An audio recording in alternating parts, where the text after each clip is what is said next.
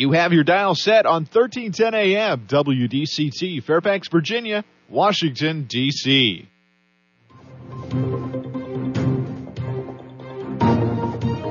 워싱턴과 미국, 그리고 세계의 흐름을 짚어보는 라디오 워싱턴의 시사 토크쇼. 워싱턴 전망대.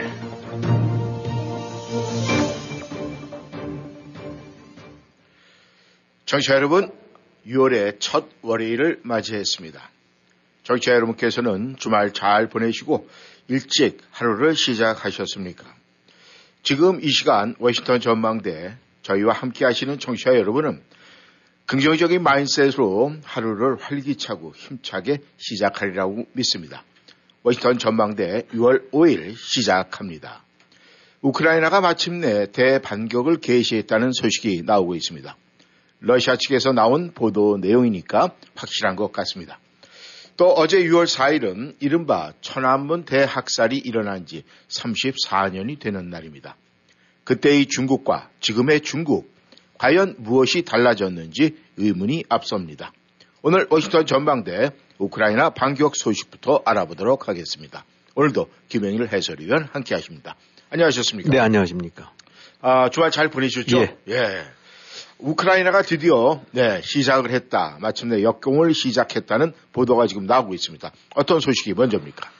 네, 근데 이제 이게 러시아 쪽에서 나온 얘기예요. 네. 아, 러시아의 타스 통신, 뭐 스푸트니크 통신 이런 데서 했는데 이제 여기서 공교롭 우리가 조금 의구심을 가져볼 만한 거는 아, 이제 러시아가 아, 이런 거를 주도적으로 혹은 어떻게 보면 공격 받은 거가 그렇게 좋은 소식은 아닐 텐데. 네. 아, 그래서 이제 러시아 타스 통신이나 이런 데 얘기를 보게 되고 나면은 아, 이 뭐 도네츠크 지역 그 다음에 또 다른 전선에서 최소한 한 다섯 군데 이상에서 아, 우크라이나군이 이제 전차를 밀고 들어왔다. 네. 근데 이제 여기서 보도 내용은 이게 중요한 게 아니라 아, 다 격퇴시켜 버렸다는 내용이었거든요. 네. 뭐 전차 한 10여 대, 장갑차까지 포함해 갖고 어떤 그런 기갑 차량이 한 20여 대, 그 다음에 병력 한 300여 명을 아주 그냥 몰살을 시켜버렸다. 네. 아, 이제 넘보다가 그냥 패퇴시켰다라고 했는데, 네. 이게 이제 다들 그런가 보다라고 이제 의구심을 품고 있는데, 이제 우크라이나 쪽에서 나온 쪽으로는 아, 그건 가짜 뉴스다. 음. 아, 그러니까 이 우리가 이렇게 뭐 지금 곳곳에서 지- 저기 뭔가 진행 중인 건 사실인데 네. 에, 이 들어와서 그런 몰살을 당한 것도 없고 어, 오히려 이제 자기네 쪽에서 전차전 같은 경우가 이제 현장에서 조금씩 벌어져 갖고 오히려 격퇴를 시켰다라는 얘기가 나오니까 음. 단지 이제 나오는 얘기는 바흐무트를 포함해서 일부 지역에서 우리가 전진 중이다. 음. 라는 얘기를 하는 거 보니까 아직 그 대대적인 공격은 아닌 것 같습니다. 음. 음, 그리고 이제 지금 전문가들이 분석하는 걸 이렇게 보게 되고 나면 지금 우크라이나가 대략 반격을 위해서 준비해 놓은 병력 내지 이런 것이 한 30개 여단 정도가 된다는데 네. 지금 러시아 주장으로 보게 되면 2개 여단 정도가 현장에 투입돼서 초전 박살이 났다라는 얘기인데 이런 것이 잘 안 만든 얘기죠. 네. 대반격이면 아, 그래서 30개 넘는 부대에서 두 개 부대만 집어넣을 수도 없고 음. 간보기에서 살짝 정찰하는 거려면 또 이 두 개 부대를 집어넣을 리도 없고 네.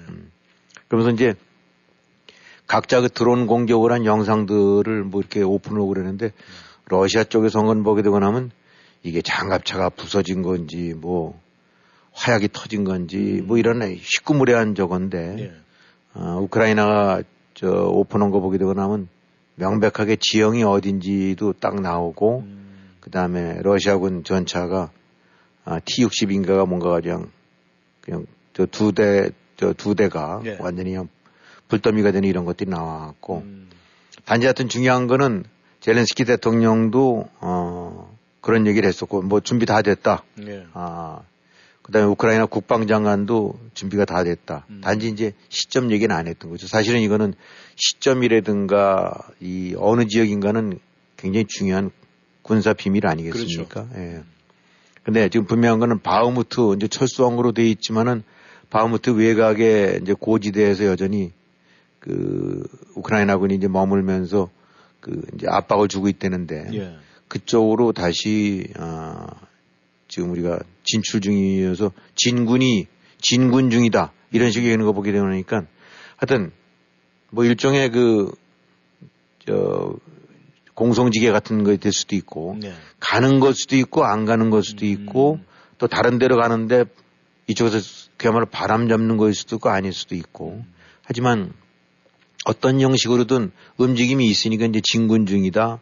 아, 또 러시아 쪽도 아무것도 없는 그 맑은 하늘 밑에서 배낭을 이렇게 얘기는 안 하고 어떤 형식으로든 그쪽에서도 접전이 있었다고 봐야 되겠죠. 예. 아, 그러니까 이게 대반격의 시작이라고 할 수도 있고 또 대반격까지는 아닌 아, 일종의 이제 그 사전에 전선 정비 차원에서 어, 소규모로 곳곳에서 한번 찔러보는 걸 수도 있고 네. 음, 하지만 아, 그것은 아직 불분명한 상태지만은 아, 중요한 거는 어떤 형식이든지 움직임이 본격화된 것만큼은 틀림이 없는 것 같다. 네. 아, 그동안의 대반격 시점이 언젠가라고 다들 궁금했었는데 이제 뭔가 꿈틀거리는 것이 진해 시작이 됐다라는 건 맞는 것 같아요. 네.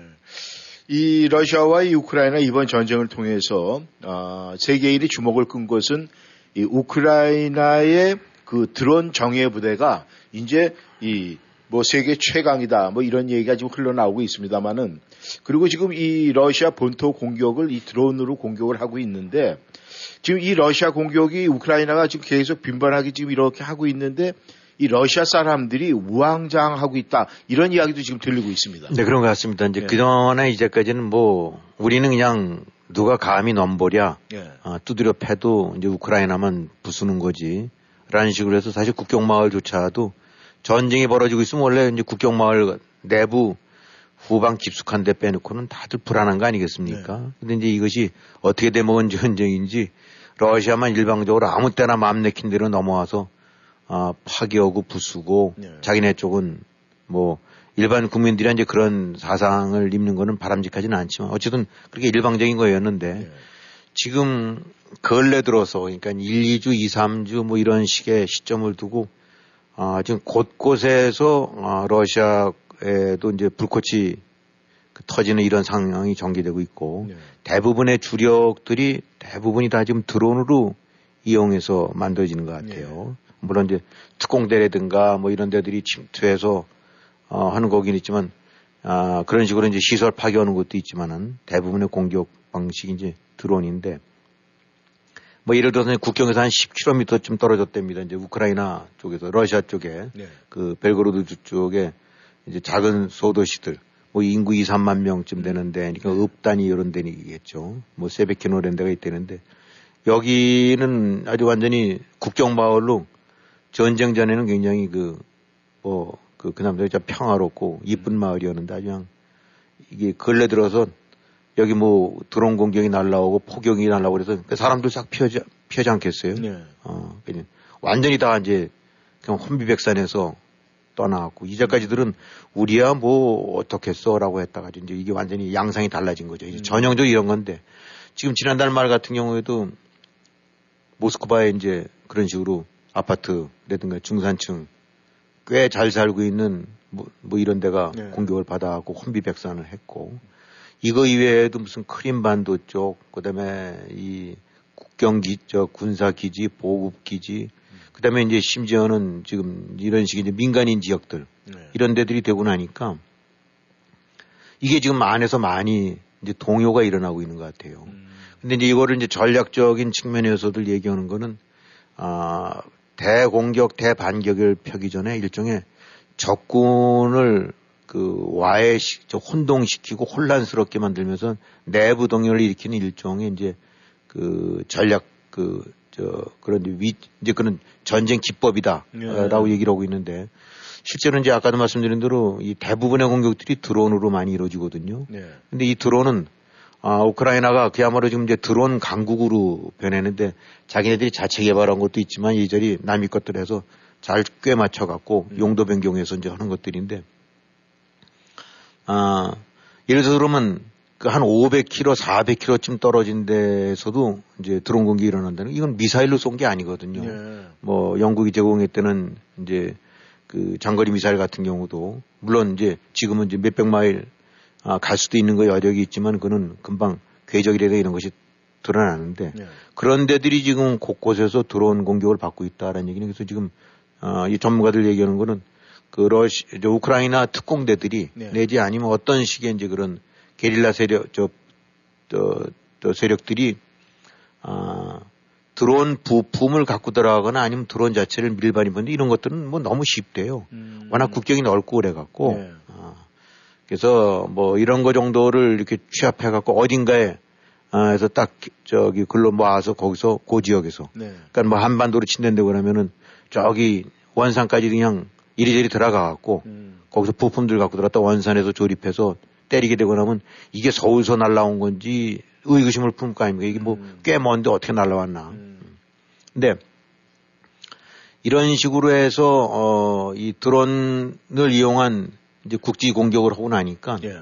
어, 이 러시아 입장에서 우선은 국민들이 동요되고 어, 이 이게 뭐 우리는 안전하고 만 만만디인 줄 알았더니 이게 우리도 곳곳에서 당하네. 그러니까 뭐 조그만 마을들 저 도시 소도시 같은 데는 전부 사람들이 소개돼 갖고 전부 무슨 체육관이라든가 이런 데 식으로 먼 데로 이동되고 나니까 파란강 국경 마을 만 명, 이만 명짜리 그 타운은 그냥 완전히 비어버리는 거예요. 예. 그럼 당연히 거기서 뭐 자기네끼리 연락해갖고 우리 쪽, 저, 피나 났다 이런 식으로 나면 그래, 이거 뭐 이상해, 지금 이상해지네 뭐 이런 거 동의 안, 안 있겠어요? 예. 그리고 이제 또 하나는 가장 큰, 아, 전략 중에 하나는 그 병력을 묶어놓는다. 음. 내지 재배치를 시키거나 분산시킨다. 네. 이래서 이제 벨그로드 같은 경우가 접경 지역인데 여기는 원래 이제 이런 일이 없었을 때는 그쪽에서 후방 기지로서 뭐 여러 가지 물품이라든가 이런 걸 보관하고 저 일종의 이제 집화소 같은 역할을 했어서 음. 어 그런데 여기가 공격을 받으니까 아 여기는 그야말로 이제 경비대 정도 몇 명 정도만 남겨놓고 전체 어, 이 전투 병력들은 다 우크라이나로 집어넣었던 것이 과거였는데 네. 이거 안 되겠다. 이거 무슨 드론 공격도 받고 사보타지 공격도 받고 그러니까 여기 뭐 일개 대대 혹은 일개 연대를 배치해야만 될 것 같다. 네. 이러니까 병력 배치에 차질이 오는 거죠.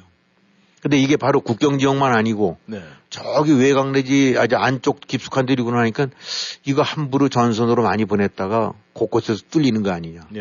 그런데 지금 골치 아픈 것이 소위 러시아인들로 구성된 민병대들. 네. 무슨 러시아 자유군단, 뭐 FRL, 또 러시아 의용군단, RVC 이런 데들이 준 군사 조직들인데 음. 여긴 대놓고 사진들 얼굴 뭐 선글라스 찍었지만 나와요. 음. 우리가 이 도저히 용납 못할 푸틴의 개들을 어, 우리라도 제압하기 위해서 나섰다라고 하니까 이건 명분도 좋고. 근데 이제 여기서는 물론 어, 여러 가지 무기나 이런 것들이 흘러들어간 게 어, 나토라든가 미군이 제공한 무기들이 흘러들어가고 이것도 좀 문제는 네. 아니냐라고 했는데 이제 우크라이나 쪽에서는 그다 매, 아, 저 암시장에서 매입한 거지 우리가 뭐 준 것도 없다. 음. 하지만 어쩌면 짝짝꿍일 수도 있고 네. 서로 어떤 형식으로든 이제 이 서방 무기로 무장한 이 러시아 민병대들이 안에서 공식적으로 공격을 가하고 그러니까 그 뭐 한 10여 명만 움직인다 하더라도 거기 몇- 몇십 명 혹은 백여 명, 수백 명을 배치해야 될 거 아닙니까? 예. 수비군 입장에서는. 그렇기 때문에 이런 식으로 그 내부와의 결란 공격을 피는 것이 그 자체의 피해는 크지 않을지 몰라도 음. 뭐 아파트 저거에서 하더라도 두 명이 뭐 부상했다 한 명이 죽었다라고 한 것이 있을지 몰라도 그로 인한 공포의 확산 음. 뭐 서울의 강남에 만약에 그런 식으로 드론이에서 떨어지게 되고 나면 강남 다, 다 떠날 거 아닙니까? 그렇죠. 예, 바로 그런 효과를 노리는 거죠. 음. 그럼 강남 사람들 떠나고 안 되겠다. 이 강남 같은 후방이긴 하지만 거기에 뭐 일개연대 배치해서 하늘을 지켜라 내지 땅을 지켜라 이런 얘기 되고 나니까 전선에서 병력을 뺄 수밖에 없을 거란 말이죠. 이게 지금 잘 먹히고 있는 것 같다. 그렇기 때문에 바흐무트랜드에도 원래는 그 자체가 완전히 파괴됐기 때문에 무슨 전략적 이 뭐 그 큰 가치가 있는 게 아님에도 불구하고 뭐 와그너 그룹든 뭐든 하여튼 러시아의 자존심이 걸렸던 식으로 거기에 죽고 살기로 해서 매달리고 그러니까 여기서 같이 때려 부시는 것이 음. 러시아군 상당수 병력을 바흐무트 일대는 묶어두는 효과가 있는 거다. 네. 라는 것이 우크라이나 주장이었는데 네. 아, 자기네도 손실도 컸지만 어쨌든 지금 이제 이런 식으로 음. 바흐무트를 피워 저, 저, 저 포함해서 크림이나 뭐, 뭐 하여튼 여러 지역들에서 이런 식의 산발적인 공격을 개시하는 것이 사실은 러시아군의 주력 부대를 동부 쪽으로 딱 묶어두고 음. 아니면 한 지역에 꽉 묶어서 해도 이제 더, 더더군다나 이게 본토경기 나오고 나니까 음. 거기서도 일부도 빼내야 될거 아닙니까? 음. 그래갖고 이런저런 것들을 봤을 때 아직까지 아 본격적인 아, 이런 거는 아닐지 모르긴 하지만 네. 러시아가 아주 우크라이나가 일종의 본격적인 대외전 펴기 전에 상당 부분 아, 이 적들로 하여금 혼란과 아, 이 고민, 그 다음에 내부 동요 와해, 음. 아, 그 다음에 무엇보다도 군사력 재배치에서 고민을 하게 만드는 네. 그런 그 휘젓기 효과는 충분히 좀 거두고 있는 것 같다. 네. 그렇게 평가를 하고 있으니까 어쨌든 조금 더 지켜봐야 될 것 같아요. 네. 뭐 우크라이나 입장에서야 러시아의 뭐 무기는 뭐 맞을 건 다 맞아봤으니까 이제 뭐 겁나지도 않는다 뭐 이런 배짱도 좀 나오는 것 같습니다. 앞으로도 하여간 이 우크라이나가 전면 공격이 뭐 정말 세계인이 다 눈길을 끌고 있는 건 사실인데 아무튼 그것이 잘 이루어지기를 바라겠습니다. 아, 어제 6월 4일이 이 중국에서 이 천안문 사태가 벌어진 지 이제 34년이 된 날이라고 하는데 이 천안문 사태 사실 이게 알고 있는 사람들은 또 알고 있지만 그렇지 못한 사람들도 굉장히 많습니다만 이 천안문 사태 한번 좀 뒤돌아보면 어떻습니까? 네, 이제 우리가 어, 막연하게 기억만 했죠. 뭐 천안문에서 광장에서 뭐 그냥 저 전차가 해서 무차별 사격을 갖고 많은 사람들이 민주화 시대 총격을 가해서 이제 죽었다. 네. 아, 이렇게 정도로 오는데 정확하게 얘기를 한다면 이제 1989년 그 6월 4일이었어요. 그때가. 네. 아, 근데 이제 요렇게 천안문 광장에서 탱크 부대가 그냥 그 시위군중한테 혹은 이런 식으로 그냥 무차별 사격을 가한 거가 이제 발생한 날이 그거였는데 새벽에 그렇게 이런 일이 벌어졌는데 네. 이제 거기에는 약간 이제 일종의 배경이라고 해야 될까 음. 그런 걸 설명드린다고 한다는데 그러면 일단 이제 덩샤오핑 등소 등소평이 이제 집권하고 난 다음에 개혁 개방 정책이 상당 부분 진행이 됐고 물론 예. 민주화가 됐다는 의미가 아니라 음. 완전히 폐쇄적인 그 주계 장막이 이제 좀 거쳐갖고 음. 그 남대로 개혁 개방이라는 이름으로 해서 상당수 그, 그, 이제 오픈 정책이 시행이 돼서 음. 사람들도 이제 그런 측면에서 많이 눈을 떠가고 있던 네. 이제 그런 상태가 그랬죠. 그러다가 이제 불을 지르게 된 것이 어, 호요방, 우리 뭐 한자식 발음으로는 호요방이고 네. 후야오방, 어, 그 당시에 이제 총석이, 음. 어, 어떤 후야오방이 이 기존의 이제 중국 지도부나 이런 데와는 좀 달리 굉장히 개방적이고 온건한 입장을 음. 취하고 있었더랬어요. 네. 이제 학생들을 중심해서 많은 민주화 열망을 갖고 있고 네. 또 개방 이런 거 열망을 갖고 이런 사람들을 많이 지지해주고 음. 자유라든가 이런 민주 적 부분에서 전에 볼 수 없었던 그, 그, 많은 수용적인 태도를 취하는 입장을 취하다 보니까 결국 이제 실각이 됐어요. 음. 예, 쫓겨난 거죠. 네. 1987년도인데 아, 그게. 그러다가 이제 아, 한 2년쯤 뒤에 이제 1989년 4월에 4월 15일 날 이제 호요방이 사망을 했습니다. 음. 근데 뭐 심장마비로 쓰러졌다는데 네. 이게 뭐 어떻게 된지는 모르죠. 아, 음. 어떤 식으로 근데 일단은 그 저기 뭔가 정치국 회의에서 아, 경론을 벌이다가 심장마비로 쓰러졌고 뭐 한 저 일주일째쯤 있다 이제 죽었대는데 네. 어, 이제 이게 일종의 학생들이든가 민주화 열망층 입장에서는 상징적으로 음. 어, 이 뭔가가 이제 구심점이 될 만했던 인물이 믿을 만한 인물이 호요방이었는데 음. 이렇게 이제 죽어버린 거예요. 네. 어, 그러다 보니까 막 대자보 같은 데서도 이 죽어서는 안 될 사람은 죽고 이 이제 죽어야 될 놈들은 안 죽는다 뭐 이런 식으로 해갖고 음. 어 이게 큰일 났다 국민이 일어나라 깨 깨어나서 이 투쟁을 하자 뭐 이런 네. 식의 이제 대, 어, 막 이런 것이 북경대학 같은 데도 붙고 음. 이런 상태였더랬어요. 네. 그러면서 이제 학생, 역시 이제 학생들들이 많이 중심이 돼 갖고, 음. 아, 여러 가지 학생 조직들, 민주화 추진을 하는 그런 움직임들이 결성이 돼 갖고, 네. 어, 어쨌든 그래도 제일 간판 대학이 북경대학이니까 베이징 대학 같은 데서는 어, 2천여 명 이상이 모여서 된 그런 학생 단체들이, 네. 어, 거기서 이제 소위 이제 반체제 인사들이 왕단 뭐 이런 차이링 이런 사람들이 이제 음. 등장이 되게 된 거죠. 그러면서도 이제 거기 외에도 아, 중국 곳곳에서 뭐 10개 이상의 도시에서 이제 동조 행진들, 항의 시위 이런 것들이 일어난 거죠. 그러니까 그런 류의 움직임들이 꾸역꾸역 커진 거예요. 음. 그래서 어쨌든 간에 조직화된 전국적으로 조직화는 안 됐지만 상당 부분 음, 그 이제 보이스를 가진 젊은 학생들 중심으로 이런 것이 결성이 되고 예.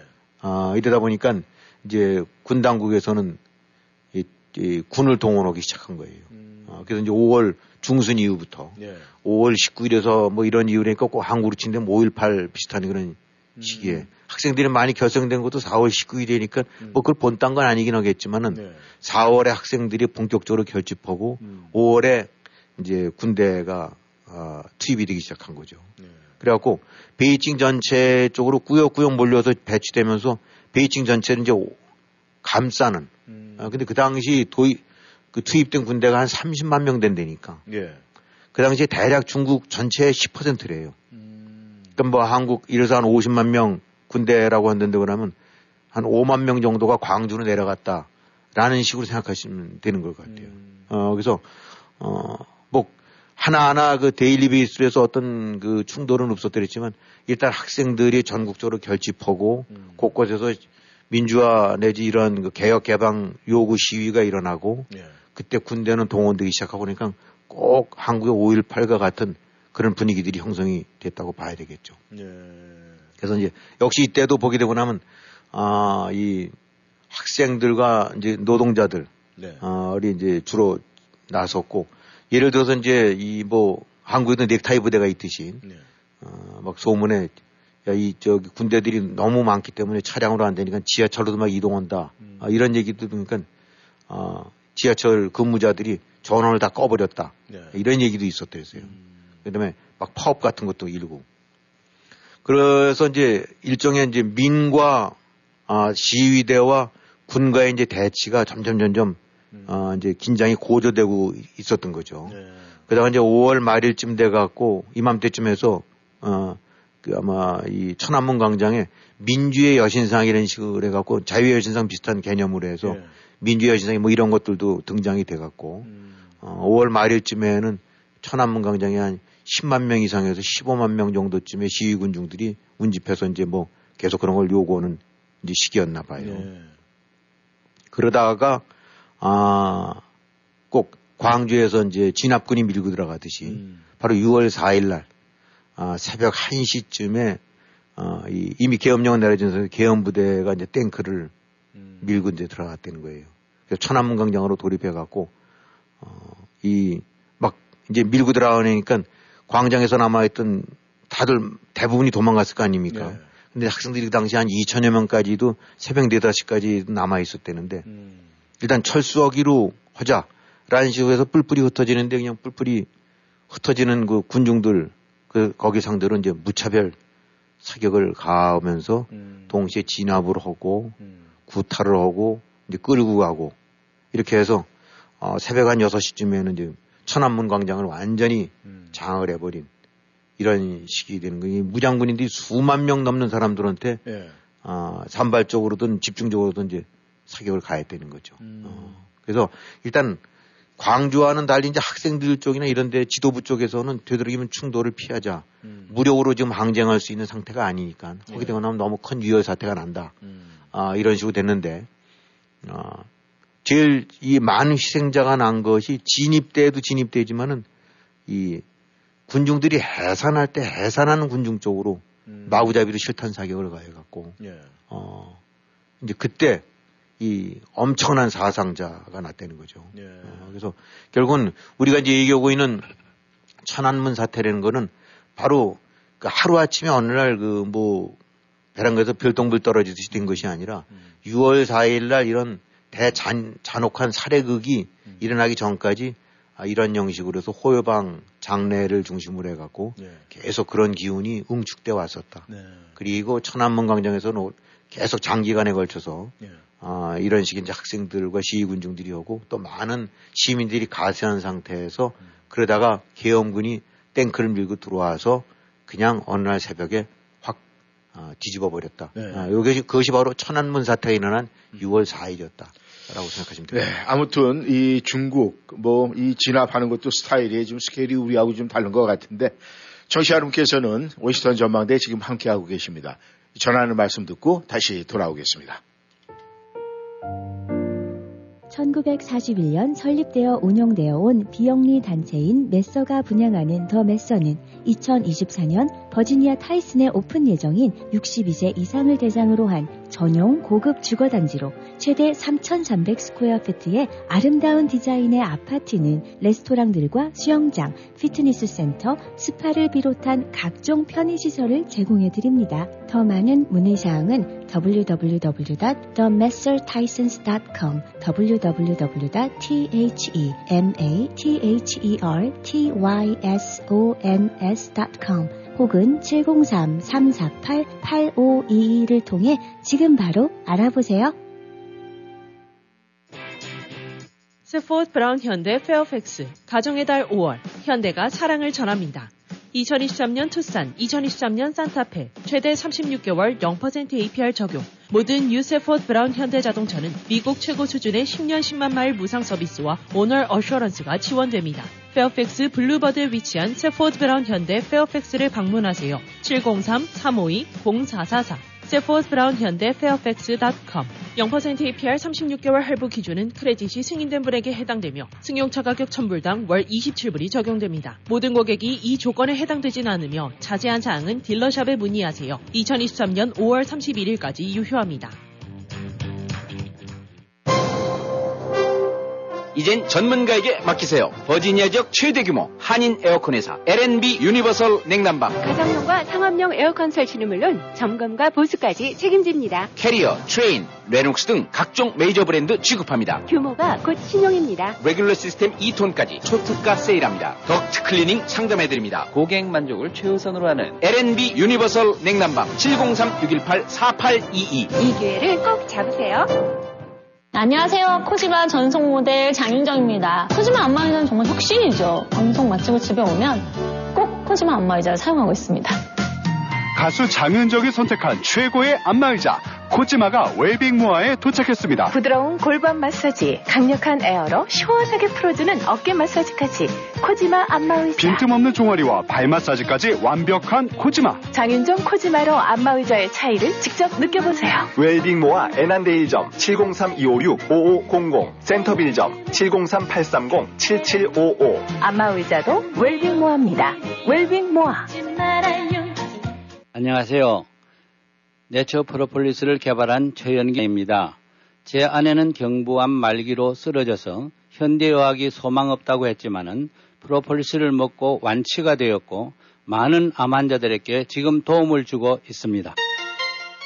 암, 당뇨, 혈압, 간질환, 위장병, 심장질환, 폐와 피부 질환으로 고생하시는 분들께 natural 프로폴리스를 권유합니다. 이기는 신비의 천연 항생물질 natural 프로폴리스는 자연 건강의 집에서만 구입하실 수 있습니다. 703-333-5066, 333-5066, 자연 건강의 집. 여러분은 지금 라디오 워싱턴 그리고 미주경제 신문 대표인 김용일 해설위원과 라디오 워싱턴 콘텐츠 본부장 이구순이 진행하는 워싱턴 전망대를 함께하고 있습니다. 네, 전하는 말씀 듣고 다시 돌아, 아, 돌아왔습니다. 청취자 여러분께서는 워싱턴 전망대 함께하고 계십니다. 이 올해가 이 한국의 5.18 광주 항쟁의 43년이 됐어요. 그런데 이 천안문 사태는 숫자만 바꾸면 됩니다. 43년에서 3자가 앞으로 오면 34년이 됐습니다.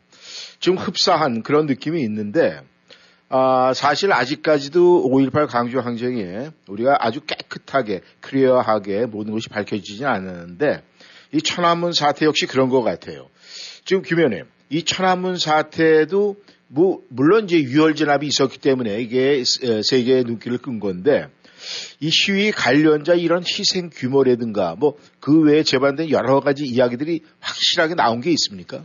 이제 그 부분이 이제 오리무중이죠. 예. 아 지금 자꾸 이제 우리 광주 항쟁이랑 이제 이렇게 비교를 해보는데 예. 역시 물론 이제 5.18과 관련해서도 발포 책임자라든가 예. 또 이런 아니면 정확한 사망자 규모가 아, 뭐 100%까지는 clear가 안 되고 예. 아직은 약간 그 미흡한 데가 있다고 보- 보긴 합니다만 예.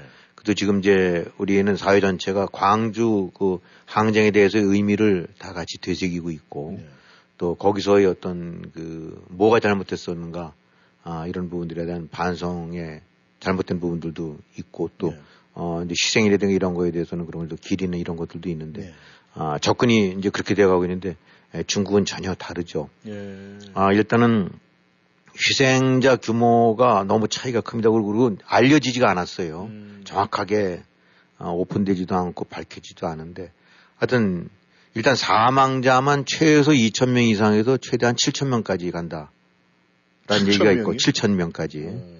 어, 그 다음에 이제 국제국이나 이런 데서 보고 있는 거는 최소한도 3,000명 플러스일 거다라고 보고 있는 것 같고. 근데 아, 중국 정부가 밝힌 거는 300명이에요. 음. 그 다음에 이제 더 중요한 거는 이 사건에 대한 인식. 어, 사실 우리가 이제 등소평했다는 데면 상당히 어, 뭐 개방적이고 그러다 보니까 혹시 민주적인 뭐 이런 거로 착각할 수가 있는데 어, 이 당시 등소평이 이제 전 실권자였는데 어, 밀체 언급도 안 했어요. 그 유족들이라든가 그런 분들한테는 아, 뭐 사죄라든가 뭐 이런 거 일체 없고 오히려 쓰레기라고 저걸 하고 진압 군대라든가 경찰이 이쪽이 희생자라고 해서 그쪽에 노고를 취한다라고 위로하고 이런 식이니까. 아, 그러니까 우리로 친다면 계엄군 쪽만 저거 하고 희생자들 같은 경우는 인간 쓰레기라고 이제 하는 거나 똑같은 거니까 얼마나 이제 차이가 있겠는가.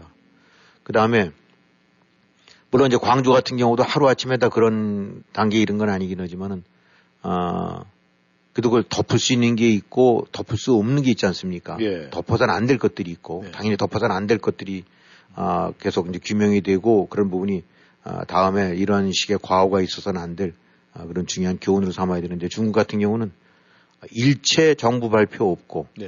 그러니까 오로지 그 이후로는 어, 덮고 지우기로 일관해 왔어요. 그러니까 아주 천안문에 천자만 나오게 되고 나면은 네. 체포를 하거나 없애버리고 그래서 지금 같은 경우도 6월 4일 하게 되면 뭐- 뭐 중국 같은 경우도 그 소셜미디어가 얼마나 발달한 나라입니까? 예.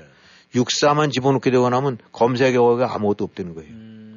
그러니까 천안문에 천자만 넣어도 그런 거 아무것도 없다. 예. 그러니까 얼마만큼 완전히 지우려고 있는 거. 뭐 지금 시진핑이 하고 있는 것이 바로 그 부분이니까. 예. 그러니까 이 결국은 아무 일도 없었고 그 당시에 그런 소요라든가 이런 것들 부분들은 그 이제 이 자본주의를 저 저 하는 그런 부르주아 사상에 오염된 학생들 일부가 아 그래서 그 선동해서 이런 것들이 벌어졌다는 정도로만 해놓고 완전히 이제 지우기로 들어가 있는 거예요. 어, 그렇기 때문에 지금 사실 우리 같은 경우는 광주라는 건 하나의 이제 민주화 성지처럼 돼갖고 예. 아, 그것이 이제 일부 정치 세력들에게 악용된 여지도 있긴 하지만 그 자체의 광주 그거는 지울 수 없는 일이고 예. 어, 상처라면 상처일 수 있고 교훈이라면 교훈이 되는 거 아닙니까? 그렇죠. 그걸 그런 입장에서 이제 또 해갖고 아, 거기서 뭔가를 자꾸 어, 이제 되새겨 보면서 그러는데 네. 중국은 전혀 이 천안문 사태라는 거는 음. 아예 아, 이 언급할 그다음에 회자되는 것 자체를 금지하고 그러니까 아주 싹스를 없애버리는 식으로 해왔던 거죠. 예. 그래서 지금 아, 뭐 서방 측이라든가 이제 이, 이 밖에 중국 밖에서는 이 공산당 독재에 반대하는 일종의 이제 민주화 운동이라고 인식을 하고 그걸 자꾸 기리고 어, 평가를 하려고 하는데 중국 측은 정 반대로 해서 어떻게 보면 완전히 성공했다고 볼 수 있겠죠. 지금의 아 15억 명뭐또 그러는데 천안문 이제 현장 르포들 보게 되고 나면은 그냥 평온한 그냥 한 날. 아, 천안문 광장도 뭐 검문 검색은 하지만 뭔가 이제 일반적인 그런 것들이지. 거기 어떤 시위라든가 뭔가라든가 어떤 그런 움직임 같은 건 전혀 없는 아주 완전히 잊혀져 버린 날들이 아, 지금 중국에서는 아, 천안문 예. 6월 4일인 것 같습니다. 어, 그렇게 자기네들은 정부 측 차원에서 이제 밀봉을 하려고 해도 그간에 계속 끊임없이 홍콩이라든가 이런 그 뭐 해외 쪽에서 계속 이 천안문 사태에 저항 시위가 계속 있었던 건 그랬었죠. 사실이잖아요. 그럼요. 근데 그렇게 저항 시위가 이렇게 쭉 해 내려오는 건 중국의 반응은 어땠습니까, 그러면? 물론 그동안에 중국 당국은 철저하게 천안문 추모 집회 같은 것들은 금지를 해왔더랬죠. 네. 그러니까 본토에서는 사실상 아, 이 지워져 버렸다라고 할 수밖에 없었다는데 예. 그나마 그래도 그 명맥을 유지했었던 것이 홍콩이었다고 해요. 네. 홍콩에서는 그래도 한 30여 년 동안 아, 이 1989년 이후 사태 발, 발발한 이후 어, 뭐 30년 넘게 계속 정기적으로 어, 이제 추모 집회가 있었고 또 추모 시위 같은 것들이 있었다는데 이게 중국 당국이 홍콩 테이크오버 하고 나서부터는 예. 완전히 이제 이 특히 이제 2020년에 그 발동한 홍콩 보안법 예. 이런 거는 이 반정부라고 판단될 만한 이런 움직임들에 대해서 그냥 가혹하게 해갖고 음.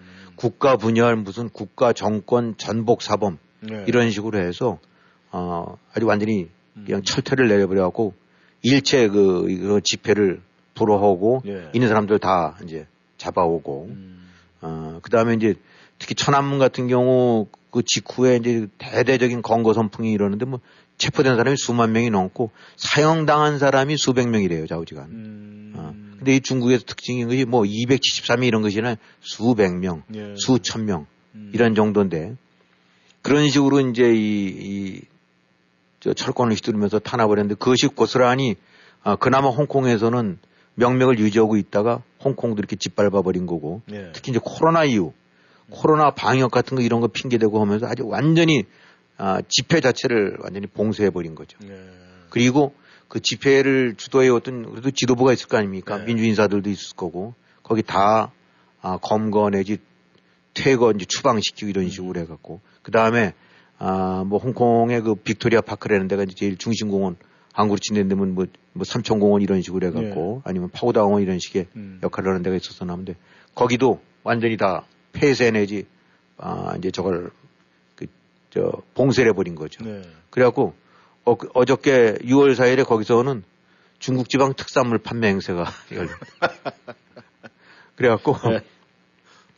홍콩 반환 중국 조국에 귀한 26주년 경축이라고 쓰는 걸 해갖고 예. 이것이 원래 홍콩 반환이 7월인가 그렇대거든요. 예. 그 미리 열어갖고 음. 중국의 여러 가지 그 이제 관변 단체들이겠죠. 예. 그래갖고 희생자 추모 집회가 음. 열리던 이런 장소가 완전히 특산물로 해갖고 그 그냥 바자 바자 이 저 장소로 바꾸고 그 주변에서는 검문 살벌하게 버리고 예. 그러니까 하여튼 한마디로 아이 지금 중국 당국은 예. 완전히 육사 천안문 사태를 어, 물리적으로 지우고 심리적으로 압박 지우고 언론 상태에서 지우고 자가를 물리고 그거를 더 씌워서 딴 거로 바꿔버리고 뭐 어쨌든 간에 지도부가 없게 된다고 하면 제대로 된 게 없으니까 기껏 해봐야 지금 나온 것들 보게 되고 나면 아, 1인 시위 내지 피켓 들었다 그냥 뭐 개끌이도 끌려가고 그런 거 한두 명 정도 예. 아, 이런 정도니까 아, 수천 명이 죽고 그 발포라든가 책임이라든가 저 내막이라든가 이런 거 하나도 안된 밝혀지지 않은 상태에서 아, 그것이 하- 거의 한 세대 만에 완전히 지워버렸다. 예. 아, 그리고 그 이후로 사실 중국 당국 같은 경우는 내셔널리즘 해갖고 네. 그거를 부추기고 그다음에 어, 경제에서 소비 쪽 네. 어떻게 보면 전두환 정권이 초기에 했었던 것 같은 음. 아 그런 S 뭐 뭐 몇 개 S 예, 예. 어, 이런 식으로 해갖고 그냥 돈 소비 뭐 이런 거로 스포츠 예. 이런 거로 해서 이제 이 뇌 세뇌시킨다든가 이렇게 바꿔버리는 네. 이런 식으로 해갖고 사실 아 광주 때보다 규모라든가 사상자는 거에서는 훨씬 더 엄청나게 큰 규모. 음. 그 다음에 세계를 다 경악시켰던 그, 그 발포. 예. 이런 것들이 생생하게 지금 30년이라면 30년이라면 아주 생생할 거 아닙니까? 남아있는 상태에서 그것이 아, 정작 중국에서는 거의 지워져 버린. 음. 그래서 소셜 미디어라든가 이런 데까지도 지금 흔적을 찾을 수 없는. 네. 이제 그나마 홍콩 명보가 아, 그 남들은 이제 홍콩에서 그 저걸 하는 언론인 네. 가운데 홍콩 명보에서나 그냥 이런 그 탄압이라든가 이런 것에 대해서 이제 비판적인 저 네. 기사가 좀 한줄 붙인 거 이외에는 사실상 그 다 그냥 숨을 죽이고 어, 완전히 덮여져 버린. 예. 어, 그러니까 그게 바로 오늘의 중국, 오늘의 시진핑, 아, 뭐 세계 2위의 군사 경제 강국, 뭐 이제 뭐 이렇게 해서 그저 세계를 아, 미국과 더불어서 어, 맞상대해 가면서 세계를 지배해 보겠다라고 나선 중국의 실제 모습이 바로 어, 6월 4일 날 이 천안문 사건을 둘러싼 네. 아, 그에 대한 태- 대응이라든가 이런 걸 보게 되고 나면 아 중국이 어떤 나라구나 시진핑이 어떤 사람이구나는 그대로 짐작할 수 있는 거죠. 네. 이 중국의 그 인권 유린하는 거, 뭐 아마 세계인이 그건 다 알 거예요.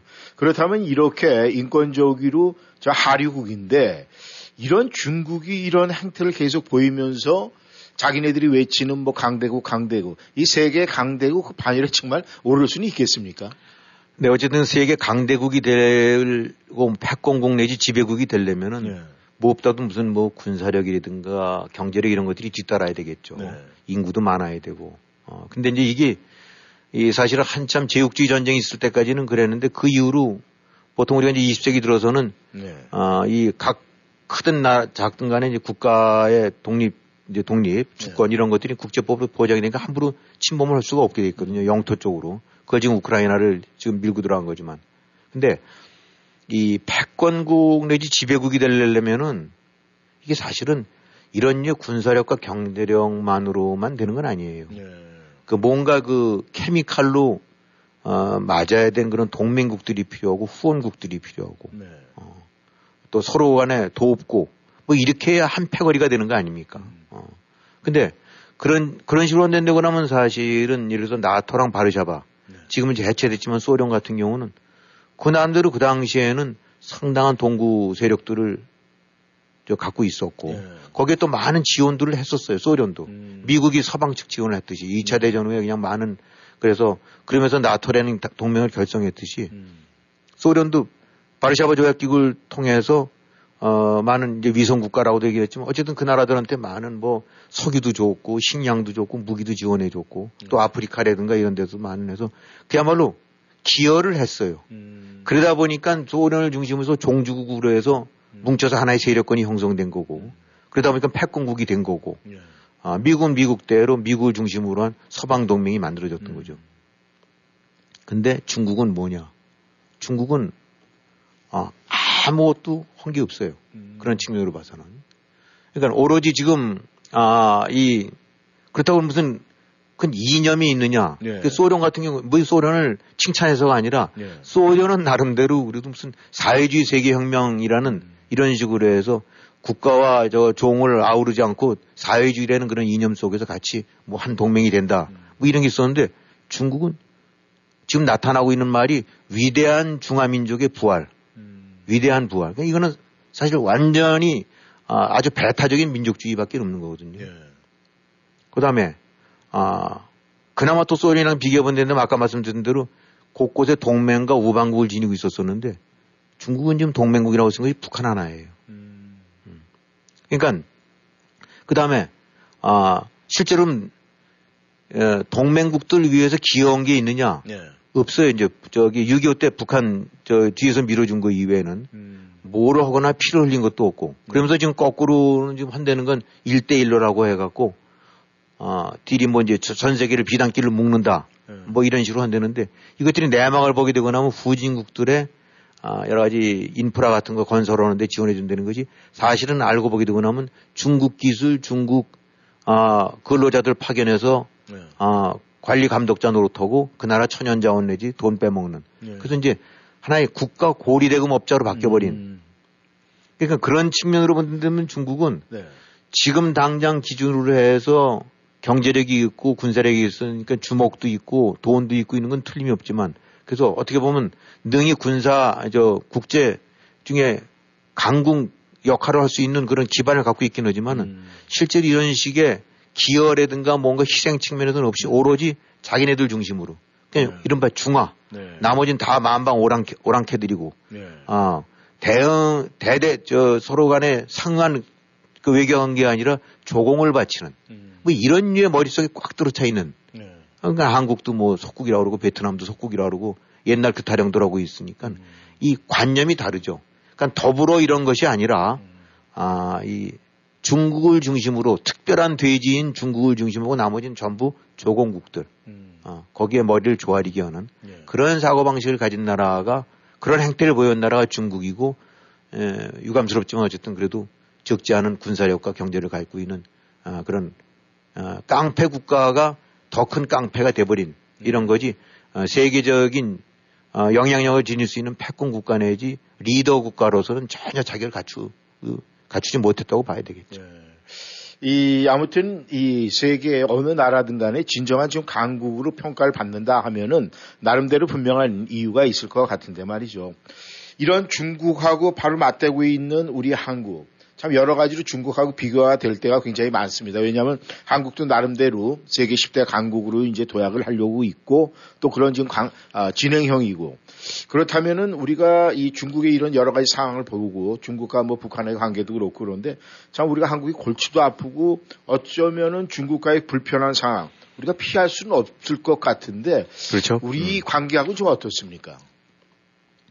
이제 아 지금 뭐 이 이제 강국 어, 과거 세계를 지배했었던 네. 또 영향을 했던 그런 나라들 이제, 이제 중국을 비교해 봤는데 예. 어쨌든 간에 역사 속에서 보게 된다면 그 진정하게 그 나름대로 영향력이 있고 힘이 있고 그 평가를 받았던 강국들은 예. 그 이유가 있는 것들이에요. 예. 로마 제국이 그랬고 또이 몽고 제국이 그랬고 네. 아, 몽고 같은 경우도 로마 같은 경우도 사실은 순수 로마인들로서는 인구가 게임이 안 되지만 그 넓은 서구 지역을 다 차지했던 거 아닙니까? 네. 몽고도 한 100만 명 갖고 몇억 명이 살고 있는 나라를 다 차지한 거고.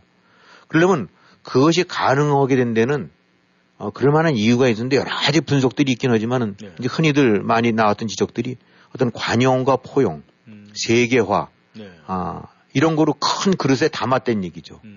아, 로마가 그랬었더랬고 또 몽고도 한참 융성할 때는 에, 특별하게 몽고족 위주로 해서 지도부는 구성했었더랬지만 기타 모든 정치 체제, 체제라든가 행정이라든가 이런 데 속에서는 어, 인종 가- 가리지 않고 다 끌어안고 같이 하는 건 범, 이른바 globalization 같은 세계화 쪽으로 관점을 가진 그런 정책들이 시행됐을 때 그 나라들이 컸다. 네. 근데 그럼 중국은 지금 전혀 다르고 앉아서 거꾸로 중화 사상 타령하고 있고 오로지 주변 약소국들을 주먹으로 이제 위협하면서 이렇게 해가는 이런 나라인데 바로 이제 한국이 어떻게 하다 하다 보니까 로마 제국도 아니고 이 하필 이런 그 최악의 강국, 최악의 깡패와 바로 어, 국경을 좀 맞대고 있는 거나 다름이 없다. 어, 그러니까 이 근데 그런 측면으로 봐서는 사실은 한국의 운명이고 어, 지정학적으로 참 안 좋은 데 위치한 것 같다라고 봐야 되겠죠. 어, 특히 이제 중국이 커지면 커질수록 어, 여러 가지 자기들 나름대로 주목을 내세워 갖고 이제 주- 줄 세우기를 하는 거고 여기서 이제 한국은 미국이라는 또 하나의 세력과 사이에서 그거를 동시에 다 손을 댈 수도 없고 다 송- 동시에 손을 뗄 수도 없는 굉장히 그런 어떻게 보면 고달픈 상황이 되지 않겠습니까? 음. 이 사실 지난 아 이제 이런 상황은 사실 우리가 한국이 피할 수 없었던 건데 특히 이제 지난 정권과 한 번 더 비교해 본다면 굉장히 차이가 나는 것 같아요. 이제 앞으로 윤, 윤석열 정부가 이제 앞으로 뭐 한 3년 더 한다고 했을 때 어떤 형식으로 중국이 더 압박을 가해올지 모르긴 하지만은 어쨌든 지금 새로운 정부 들어서서 아, 이 분명히 기조가 달라지면서 중국 입장에서는 지금 더욱더 아, 압박과 무언의 압박이 압력이 커지는 것 같아요. 예. 사실 그런 측면으로 봐서는 지난 정권 좋았었죠. 얼마나 다루기가 쉬웠습니까? 문재인 정권 와서 그냥 스스로 알아서 기죠. 고봉 운운하고 변방 운운하고 그냥 머리 조아리고 어떻게 한번 좀 저기 시진핑 좀 서울 좀 초청하나 해서 그거에 목을 매달고 4년간 5년간 질질 끌려다니면서 마음껏 다 해도 됐었거든요. 음. 얼마 전에 뭐 저 중앙아시아 국가들 뭐 해서 황제 대우를 해줬다는데 어, 거기는 정말 시진핑이 나서서 했는데 문재인 적었을 때는 야 뭐 차관급도 아까우니까 국장급이 나서 뭐 밥이나 주지 뭐 이런 정도쯤으로 대우했었었는데 근데 요즘 좀 달라진단 말입니다. 고개를 쳐들고 같은 거. 뭐 그러니까 여러 가지 이제 뭐 관민을 동원해서 압박을 가해오는 거죠. 그러나 분명한 건 뭐냐면 뭐 이건 가정이긴 합니다만 아 지금 윤석열 대통령이 만약에 지금 중국을 방문할 일이 있다는데 그러면 문재인 전 대통령과는 비교할 수 없을 대우를 받을 거라는 거는 분명한 거죠.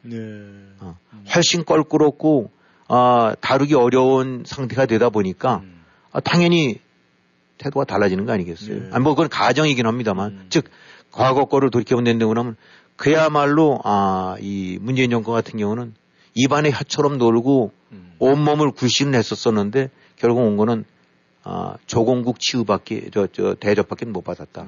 아, 그러니까 한국 입장에서 이제 어떤 식으로 아, 이 대응을 해야 되느냐 이제 이런 부분들이 큰 과제로 남는 거죠. 이거 중국 다루기를 중국 핸들링을 어떻게 해야 되느냐. 음. 그걸 이제 이제부터 우리가 본격적으로 연구를 해야 되겠죠.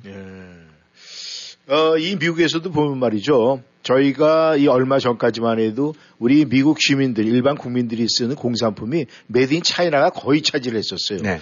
그런데 70% 이상이었다고 하는데 요즘에 와서는 50% 밑으로 뚝 떨어졌다는 그런 이야기가 지금 나오고 있는데 이 중국하고 맞대고 있는 한국, 지금 여러 가지로 지금 말씀하신 대로 굉장히 골치 아픈 게 많은데 그렇다면 우리가 한국이 이 중국과의 처신, 대응, 여러 가지 지금 문제가 지금 아, 우리 앞에 지금 닥쳐져 있을 것 같은데 김 의원님께서는 그 부분에 대해서는 어떻게 생각을 하십니까?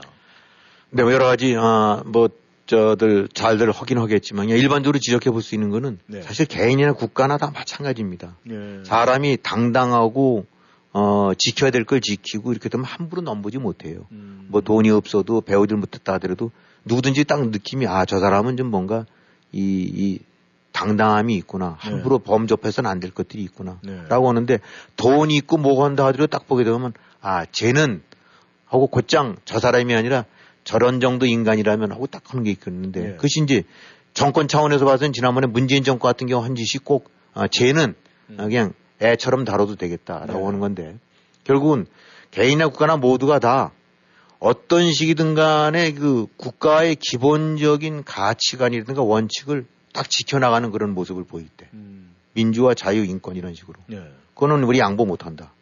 그 다음에 당장 눈앞에 돈 좀 이렇게 벌고 이렇게 돈 왔다는 것보다는 아, 우리 나름대로 국가가 가야 될 방향 속에 부합하면 하고 아니면 경제적으로 좀 하더라도 네. 이런 것들은 좀 포기한다. 음. 라는 그런 뼈대를 보일 때. 네. 그 다음에 그 나름대로 어, 나는 혼자가 아니라 네. 나랑 가치를 같이 나누고 있는 많은 친구와 아, 동맹들이 있다라는 네. 걸 보여줄 때 음. 절대 함부로 못합니다. 네. 근데 지금 중국 어- 고스란히 대비된다는데 그러면 네. 문재인 정권 같은 경우는 무원칙의 그저 추정, 네. 그 다음에 무슨 경제의 이름 속에서 모든 걸 다 발가벗겨 갖고 그냥 맡겨버리고, 네. 그 다음에 있는 동맹도 스스로 끊고, 어, 가장 약한 고리가 돼서, 어, 이리저리 해서 미국과도 등 돌리는 듯 하고, 이러다 보니까 중국 입장으로 봐서는 정말 최고의 파트너, 음. 최고의 애들 다루듯 할 수 있는 것이 문재인 정권이었는데, 네. 그 반대로 하면 된다. 음. 그러니까 아무리 힘들어도 나라가 지켜야 될 원칙이 있고, 네. 아, 당장의 눈앞에 돈 몇 푼도 중요하긴 하지만 더 지켜야 될, 어, 가야 될 길이 있고, 네. 그 다음에 든든하게 우리랑 같이 뜻을 모을 그런 동지들인 걸 보이게 되면 중국 절대 못한다. 네. 결국, 아, 중국이 한국을 다루고 있을 때 가장 좋은 건 뭐냐면 역설적으로 미국과 등을 돌리고 뜨악해지고 나면 제, 제 됐네. 어, 그냥 하인 다루도 털수 있는 거고 네. 중국과, 아주 한국과 미국, 일본 같은 경우가 똘똘 뭉쳐서 대항해 왔었을 때는 골치 나쁘고 겉으로는 굉장히 불쾌하지만 아, 일단 함부로 대하면 안 되겠다. 신경 좀 써야 되겠다. 이렇게 되는 거거든요. 지금 그런 양상이 좀 드러난다고 봐요. 예. 근데 말이죠. 지금 김 의원님께서 말씀하실 때 이 중국 같은 이 깡패 형태, 이거 정말 보기 안 좋아요. 그런데 지금 이 윤석열 정부 들어서 갖고 1년이 지났는데 지금 한국 정치권에서도 비슷한 형태가 나오고 있는 게 느낌이 있거든요. 그렇죠. 그 문제는 어떻게 생각하십니까? 지금 이 공산당이 그렇고 좌파가 그렇고 이런 중에 이 이제 지금 중국 당국이 그렇고 러시아가 그렇고 북한이 그렇고 구소련이 그랬는데 네. 이, 이 권력자들이나 이런 사람들 같은 경우가 이 가지고 있는 공동적인 특징이 무오류예요. 자기는 과실이 없는 거예요. 그러니까 중국 당 중앙, 당 지도부 이거는 어떤 경우든 그 오류가 없고 무조건 충성해야 되는 거. 네. 근데 이게 사실은 쾌쾌묵은 아 그야말로 이 그런 행태들이고 당연히 에, 저, 저 말살 시켜버리고 이제 없애버려야 될 그런 것들인데 이게 국가 차원에서 그대로 남아 있고 근데 한국 같은 경우 보게 되고 나면 이 중국 하는 거나 러시아 뭐 푸틴 하는 거라든가 김정은 하는 것들 보게 되고 나면 한국이 좀참 비슷한 것 같아요.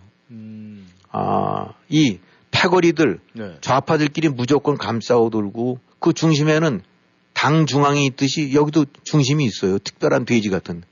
어, 문재인이 그랬고 네. 박원순이 그렇고 이재명이 지금 그렇고 네. 이석기가 그렇고 조국 같은 인간들 이렇게 쭉 보게 되고 나면 거기에 이제 또 잔챙이 김남국이도 가세했죠. 네. 어, 이 특징들이 이 과오를 인정하고 무조건 아, 패거리끼리 싸들고 그다음에 잘못되면 무조건 인정하는 것이 아니라 무조건 버티고 어, 이런 식의 것들 이런 인식들이 고스란히 한국 정치 행태에도 남아 있는 것 같아요.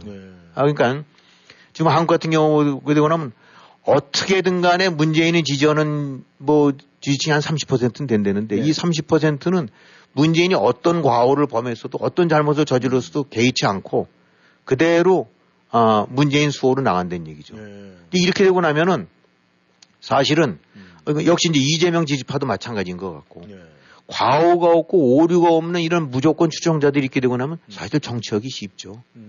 무조건 밀고 나가면 되고 무조건 우기고 버티면 되니까.